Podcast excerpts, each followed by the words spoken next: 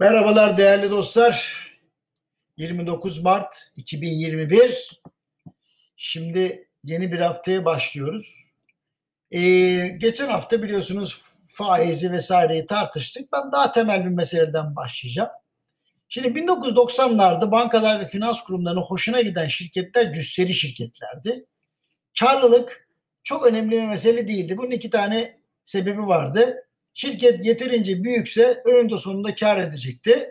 Diğer sebebi ise açıkça konuşulmayan ama herkesin bildiği bir meseleydi. Nasıl olsa vergi ödememek için düzgün kar açıklamıyorlar. İyisi mi biz ciroya bakalım. Vallahi böyleydi. Acı ama gerçek. Şimdi hem firmalarda hem de finans kurumlarında bu çarpık yaklaşım 1994 ve 2001 krizlerine hazırladı diyebilirim. O zamana kadar dünya çapında bilinen bir markamız da yoktu. Gerçi bugün de yok ama en azından ümidimiz var diyelim. Sonra başka bir gelişme oldu. Ciro'nun yerine 2000'li yılların başında şirketlerin satış noktası sayısını artırarak piyasa değerini yükseltme hedefi ilk sıraya yükseldi. Bu durum tedarik sıkıntısına rağmen kapasiteyi genişletmeyi, düşük kredi maliyetleriyle hesapsız büyümeyi ve nihayetinde borsaya açılarak bu çabayı realize etmeye yönelik bir yaklaşımdı diyebilirim. Bu yaklaşımla hisse satışlarından büyük kazanç elde edenler oldu.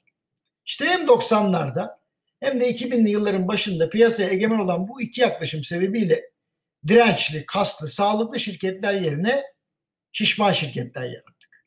Bazı holdingler küresel marka olamayacaklarını anladıkları için markaları satın aldılar.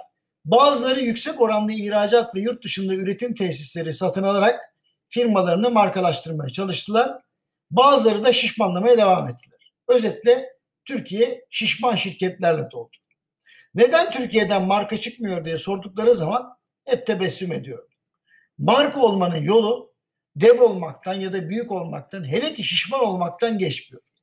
Tam tersine krizlere, darboğazlara ve zorluklara rağmen ayakta kalabilmeye, köklü ve saygın bir tarihçe oluşturabilmeye, müşterilerine karşı sorumlu olabilmeye, tedarikçilerle doğru ilişkiler kurmaya, ahlak, etik, vicdan ve rasyonellikten çıkmamaya sadece ülkede değil dünyanın her yerinde kabul edilebilir standartlarda mal ya da hizmet sunmaya, sürekli yenilenmeye, teknolojik atılımların bir adım önünde koşmaya ve bunun için gereken insan kaynağını oluşturmaya, doğru bir finansal yönetime, şeffaflığa, orkestra gibi çalışan organizasyona ve yönetişim becerisine dayanıyor.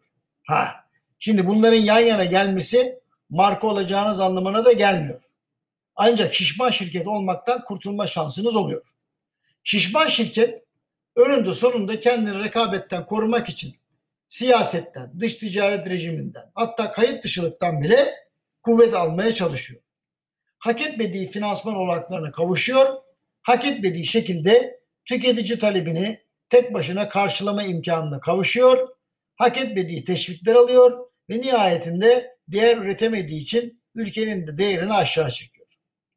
Elbette tecrübem gereği finans kurumlarının söz konusu firmalar olan yaklaşımlarını da biliyorum.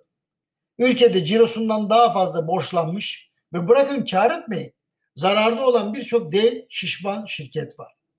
Beni üzen şu ki ülkemizdeki insanların kendi sağlıklarına yaklaşım tarzlarını şirkete de yansıtmaları.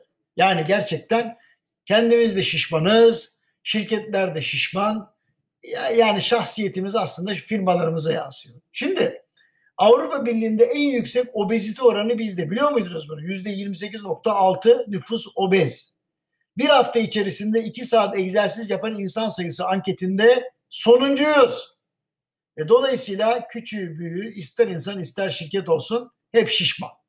Neredeyse 2 milyona yakın kurulmuş işletmenin yüzde biri doğru bir organik büyüme prensibine sahip diyebilirim. Türkiye'deki ortada para olmadan çekile iş yapma yaklaşımı sayesinde firmalar sermayeye gerek duymadan işlerini büyütme imkanına kavuştular. Ancak ortada bir gerçek var ki hiç değer yaratmamışlar. İhracatımızın ortalama kilogram değeri 1 dolar civarında bu durum gerçekten oldukça vahim. Tabii firmalara tavsiyem de var. İlla da sorunları konuşacak değilim. Mesela her şeyden önce şirketlerin finansman ve tedarik konusunda doğru bir planlama ile kapasite oluşturmaları, konjonktürel iniş çıkışları dikkate alıp planlarını değiştirmemeleri gerekiyor.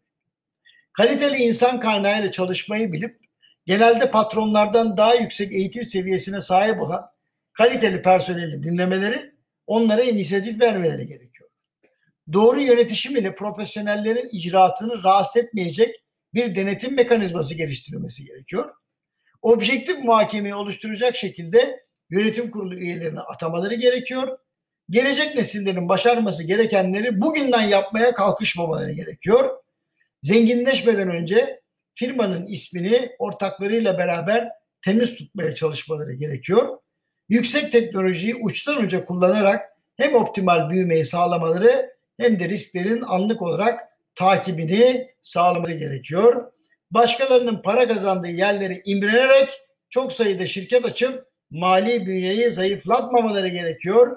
Şirket sahiplerinin şahsi yaşamla alakalı maliyetlerini firmalara yüklememeleri gerekiyor. Adaleti firmanın içerisinde tabii eğitimi en üst seviyede tutmaları gerekiyor. Şimdi bunları yapmayan her şirket şişman şirket olmaya mahkumdur. Kaslı şirketlerin en azından marka olmaya en yakın şirket olarak değerlendirilmeleri ve buna uygun şekilde davranmaları bence en doğru davranış olacak. Ben bu yazıyı Sodexo için yazmıştım ama sabahleyin kalkınca sizinle paylaşmak istedim efendim. Hepinize iyi bir hafta sonu diliyorum. Kolay gelsin.